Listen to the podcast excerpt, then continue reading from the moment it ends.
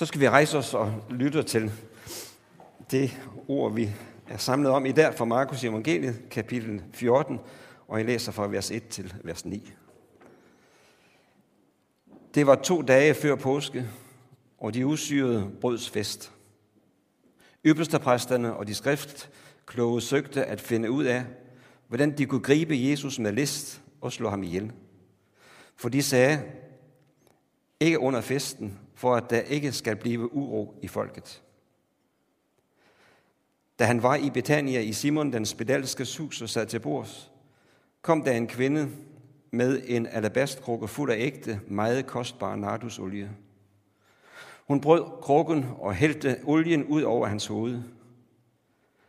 Men nogle blev vrede og sagde til hinanden, hvorfor øsle sådan med olien? Denne olie kunne jo være solgt over for, for over 300 denarer og give til de fattige. Og de overfusede hende. Men Jesus sagde, lad hende være. Hvorfor gør I det svært for hende? Hun har gjort en god gerning mod mig. De fattige har I jo altid hos jer, og når I vil, når I vil kan I gøre godt mod dem, men mig har I ikke altid. Hun har gjort godt, hvad det hun kunne. Hun har på forhånd salvet mit læme til begravelsen.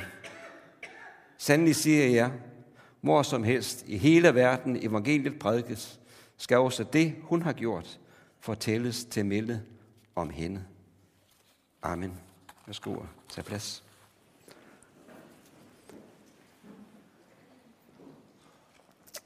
For en tid siden, øh, der sad i en telefonsamtale med familien i Nordjylland, og de fortalte, at der var en meget kraftig storm med store vindstød, der kom ind over landet. Det undrede mig, for her i Næstved, hvor jeg sad, var der fuldstændig blikstille.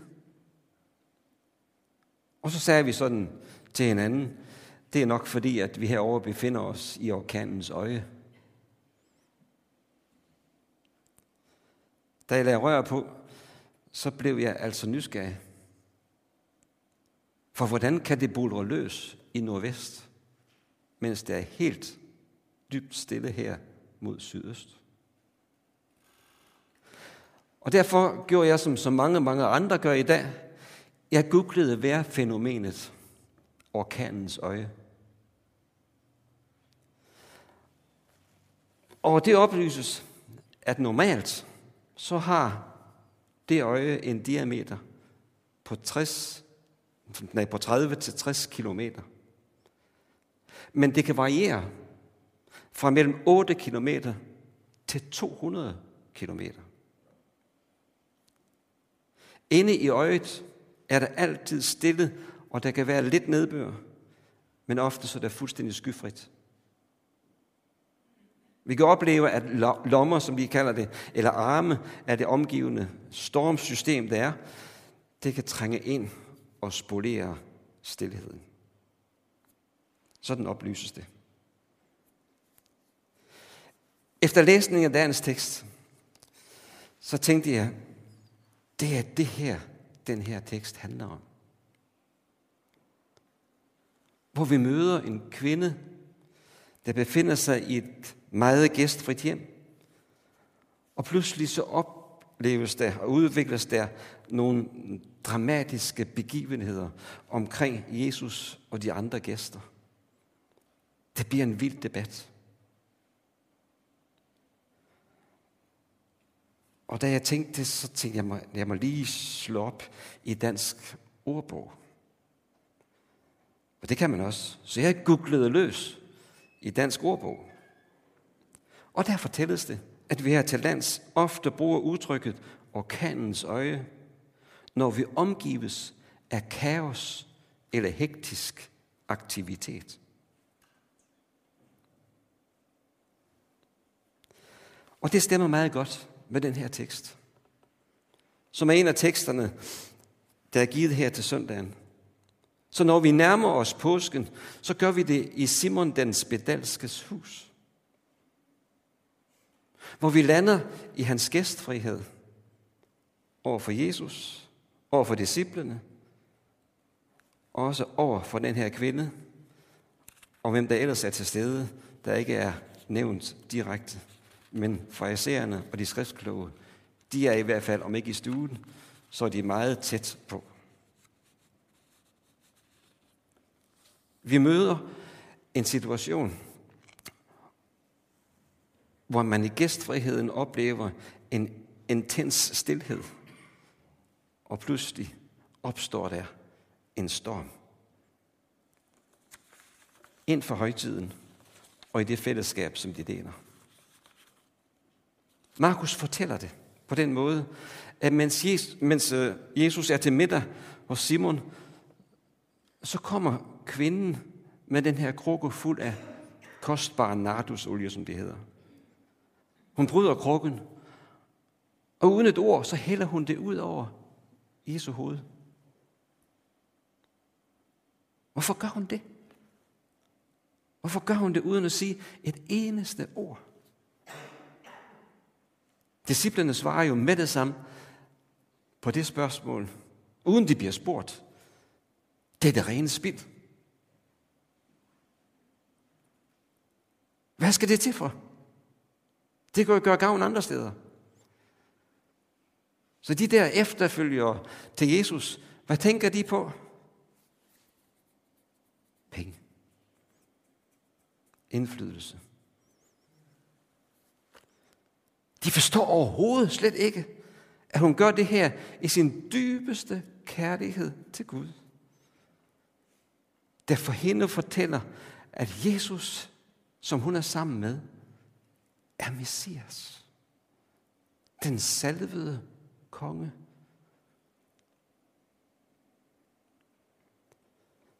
Og Jesus selv, han ser jo handlingen netop som forudsigelsen for hans kommende døds og gravlæggelsen, der venter.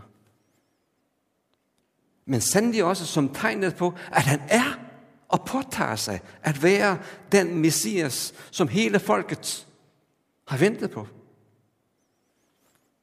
Han sidder der, fuldstændig afslappet, ubevæbnet. Han har ingen, og han har ingen her med sig, der fortæller, at han er Messias, der skal genoprejse folket.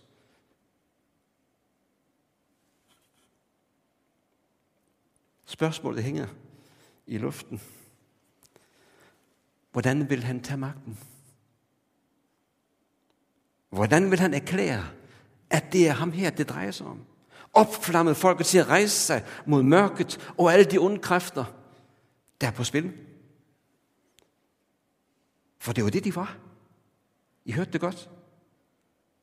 Politisk og religiøst. Landet var besat af romerne. Og øverstepræsterne i skriftbloget sad jo, om ikke inde i stuen, så i det næste værelse eller uden for døren, og lade listige planer om, hvordan de kunne gribe Jesus og slå ham ihjel. De har morplaner. I et hjem, der er så gæstfri. Et fællesskab, der ånder af glæde og kærlighed over for hinanden. Så hvad gør Jesus? Midt i stormen af den forarvelse, af det overgreb, som disciplerne kommer med, da de overfuser hende og udskammer hende fuldstændig. Og hvad gør han over for ypperstepræsternes og skrift, de skriftslås planer om mor? Hvad gør han?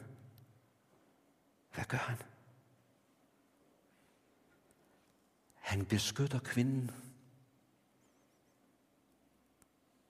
Han beskytter kvinden. Han siger, lad hende være. Lad hende være. Hvorfor gør I det svært for hende? Det er jo helt urimeligt. Hvorfor gør I det svært for hende? Og det andet, han gør, det er, at han giver hende ret. Han giver hende ret. Og siger, hun har på forhånd salvet mit læme til min begravelse, som jeg venter om lidt.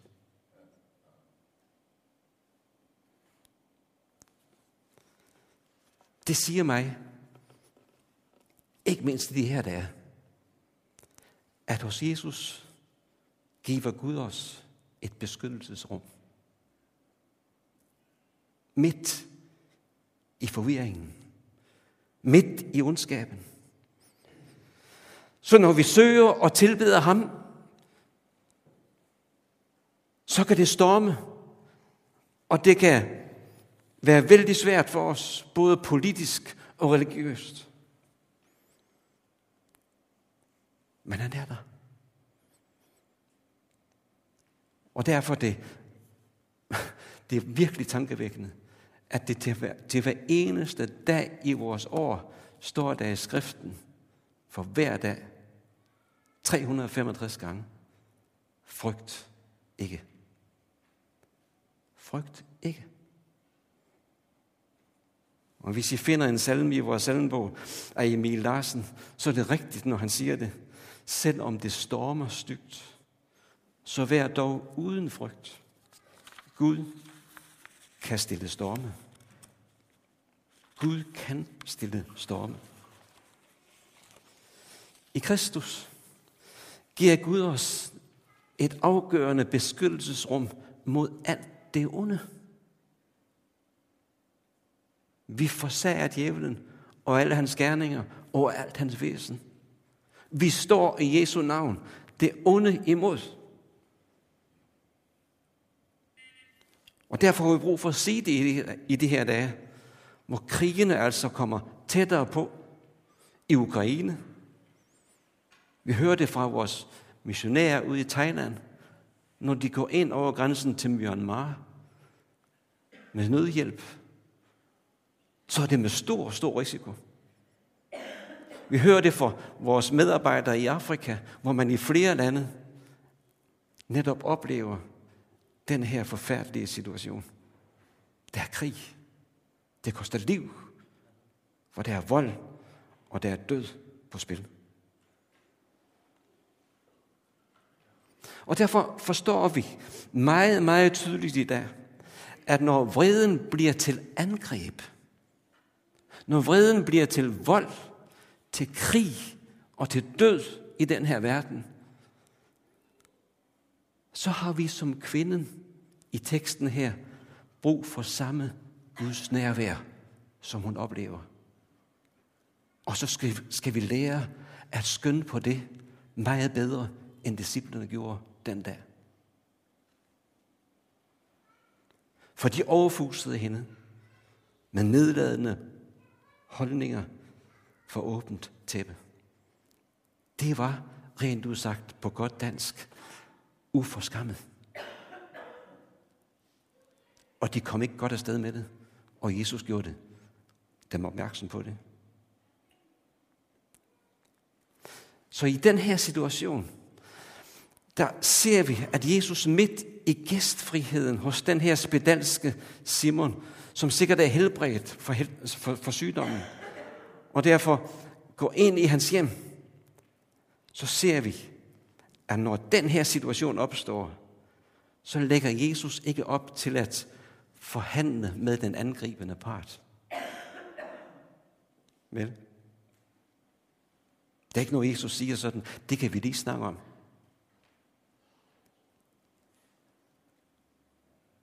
På jævn dansk, han er klar i spyttet. Mm. Vi hører, at han virkelig er den sande Messias, i det, at han beskytter kvinden i Guds nåde og siger, det har hun gjort mod mig. Mod mig. Og derfor tillader han sig så også at sige, hvad har I gjort mod mig?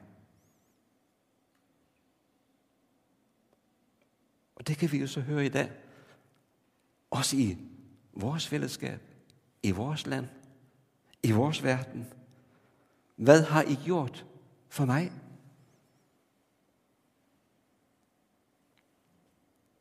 Fra disciplene, der hører vi jo ikke nogen svar. For de er sikkert fuldstændig stumme i den situation. Men i stormens angreb her, om de listige planer, som har været den dag, og som har været igennem alle tider, så hører vi, hvad Paulus siger meget tydeligt om det her i Romerbrevet, det 5. kapitel og vers 20. Der formulerer han meget, meget klart, hvor synden er stor, er Guds nåde altid større. Mm-hmm. Åh, oh, hvad er det godt, han siger det sidst. Ikke også? Han fik det med. Og får det med, at der hvor synden er stor, der er Guds nåde altid større. Og derfor skal vi altså sige det til hinanden. At i Guds stille nåde, der kan vi midt i det, vi oplever i verden i dag, tilbede Jesus sammen med hele hans folk og finde beskyttelse og finde håb og nyt mod i hans mission. Det var det, som disciplene fik smagen af den dag, og som vi ser, at de smager på og glæder sig over, da de foran, få dage efter går foran Jesus, da han sætter sig på æsel, som vi så før, og red ned af oliebjerget. Hvad gør de da? Der går de foran ham og synger lovsang. Kan I høre forskellen? Den dag, der synger de lovsangen sammen med folket, der modtager Jesus på æslet og råber, han er Messias. Han er kongen, der kommer. Hosianna, velsignet ved han, der kommer i Herrens navn.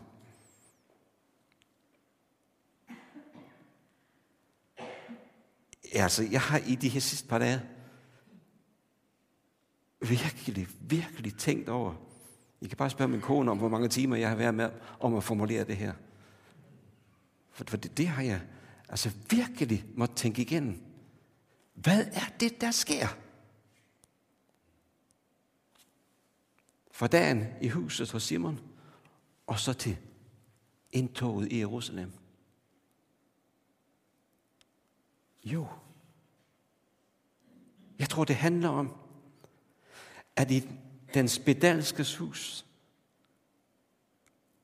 der fyldtes huset, og der fyldtes alle de, der var der, med en gæstfrihed, der ejer en kraft, når Jesus er der. Eller kommer til at eje en kraft, når Jesus er der. Så man går påvirket derfra, betaget derfra. Nogen siger samtidig, når det sker, at det er som om, der, er gået, der gik en engel gennem stuen. Der er noget guddommeligt her på færre. På færre.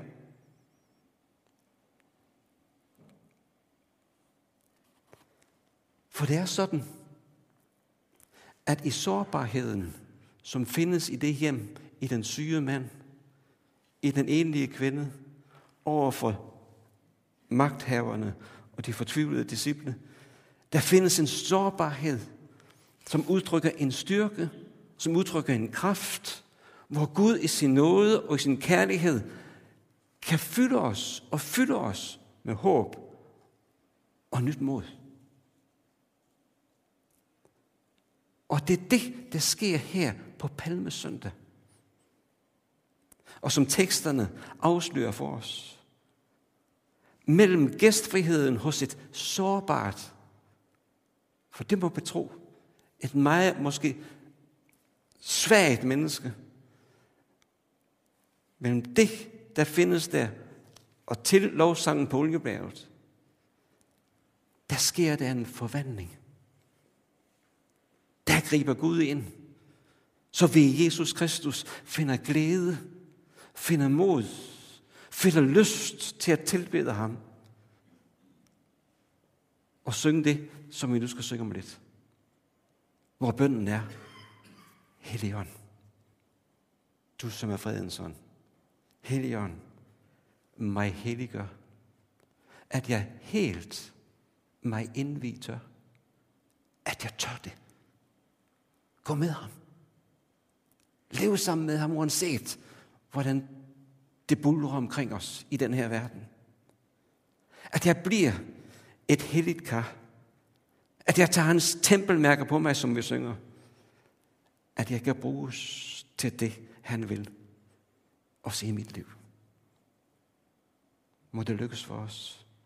Må Gud velsigne jer, og må Gud velsigne os alle sammen til at tage imod det her i den her tid, vi lever i. Til trøst og til mod for fremtiden. Her jeg beder om det. Vi må få lov til midt i den her vanskelige tid at opleve, at du er her og aldrig slipper os. For her sådan som du gik med disciplene, hold dem fast i fællesskabet med dig. Igennem hele påsken, og igennem alt det, der foregik. Her sådan beder jeg om, at du vil gribe os hver især. Så vi oplever, at du er Messias i vores liv. Det er dig, vi bekender. Det er dig, vi overgiver os til i al din kærlighed, i al din tilgivelse, og i det håb, som du giver os i liv og i død og i evighed. Det beder jeg. Amen.